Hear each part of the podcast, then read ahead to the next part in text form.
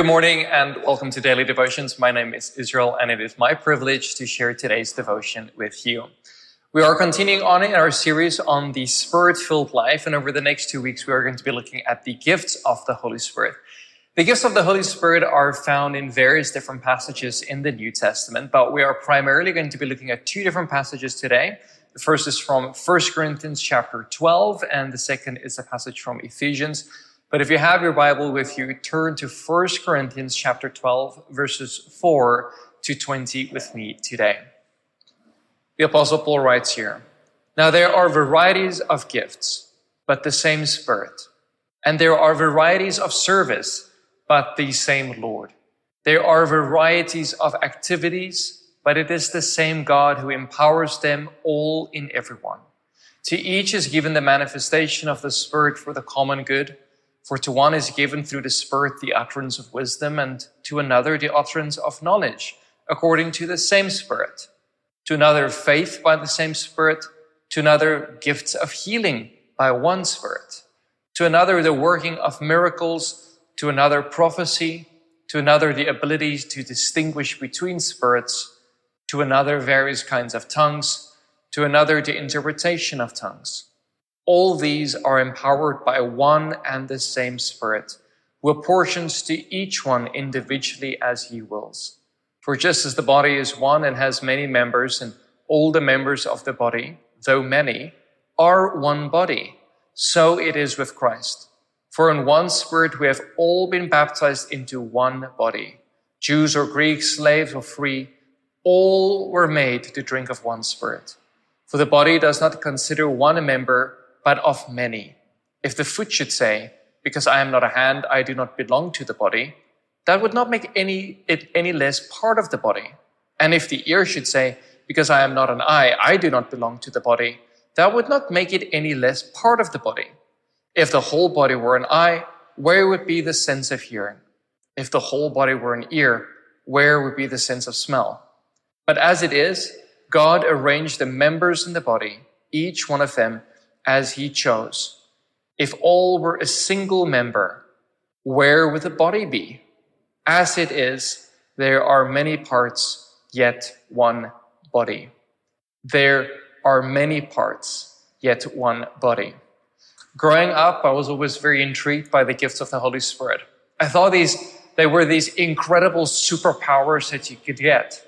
I know today, of course, that these giftings of the Holy Spirit aren't mere superpowers to make you special, but they are given for a specific reason to strengthen the body of Christ as a whole of which everyone who calls in the name of Jesus belongs to. These gifts exist to serve the body of Christ. And very importantly, they are given to help us as the body of Christ walk in greater unity as the believers of Jesus Christ, because they are given in all their diversity by the one Spirit.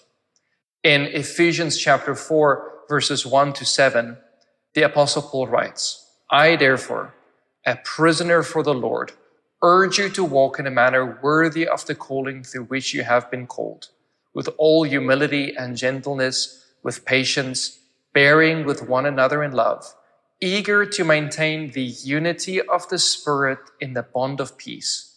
There is one body and one Spirit, just as you were called to the one hope that belongs to your call, one Lord, one faith, one baptism one God and Father of all, who is over all and through all and in all.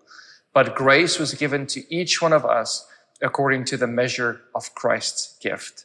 Grace was given. The word grace literally means gift. And the apostle Paul tells us here that these giftings are given by Christ to help us strengthen and maintain the unity of the Holy Spirit in the bond of peace. I've often imagined the body of Christ to be one big music symphony. You see, a symphony comprises of various different instruments, each playing a different part and a different sound. Some of them operate in very complicated ways, and some of them are quite simplistic instruments. But coming together, these instruments means that they are creating a symphony together. But these instruments coming together means nothing unless there is a maestro, a music conductor to each individually conduct instruments to be played when and how they need to be played. The maestro will conduct all of these different parts and in some parts he will emphasize a certain instrument over another instrument and he will have them play their part and sometimes he will emphasize a different instrument and tell a different some of the instruments to play a little lower to really put an emphasis on these different parts being played. At no point in a symphony is one instrument more important than another. But what makes a symphony beautiful is the fact that these various and often very different instruments, when conducted to play their own part individually, together creates a beautiful sound of unity. The maestro also conducts these instruments to be played the way that they should be played. He doesn't conduct a trumpet to attempt to sound like a violin. No, he makes the trumpet create a trumpet sound at the right time. And he makes the violin play the parts that a violin should play. They do not play the same part.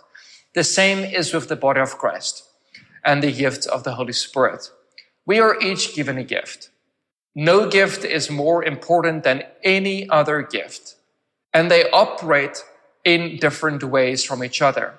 But what matter is that every gift must play its part individually to come together and strengthen the body of Christ in the bond of unity. We too have a great maestro, the Holy Spirit, who manifests and conducts us all in our great diversity to each uniquely play our own parts. And when we see someone else in their unique gifting being emphasized when ours is not, it means that in that moment, that gift is what the body of Christ needs to be emphasized. It's not that other people's giftings are more important. I know a time will come when my gifting will play its part towards the great symphony that we call the body of Christ. It doesn't mean that any giftings are more important than another. It simply means that all of us, individually and uniquely, play our own part because these gifts are given by the Holy Spirit and it's given by the same Holy Spirit, which means the Holy Spirit is distributing as the body of Christ needs it to be. And as we each individually play our part, using our giftings when led to use the giftings, doing what we need to do, not attempting to walk in the giftings of others, but being uniquely ourselves, we come together and we play a symphony that we call the unity of the Spirit in the body of Christ. Shall we pray? Lord Jesus, thank you for every gift that you've distributed in the body of Christ. Holy Spirit, thank you that you've created each one of us uniquely to play a unique role and a unique part to strengthen the unity in the body of Christ. Holy Spirit, where we may not know what our giftings are, will you reveal to us what you've placed inside of us? And will you help us engage with it and strengthen it through us? Thank you for the opportunity that we, in our great diversity, can contribute to the symphony we call the body of Christ. And thank you that you're working through all of us to strengthen one another in the bond of peace. In your name we pray. Amen.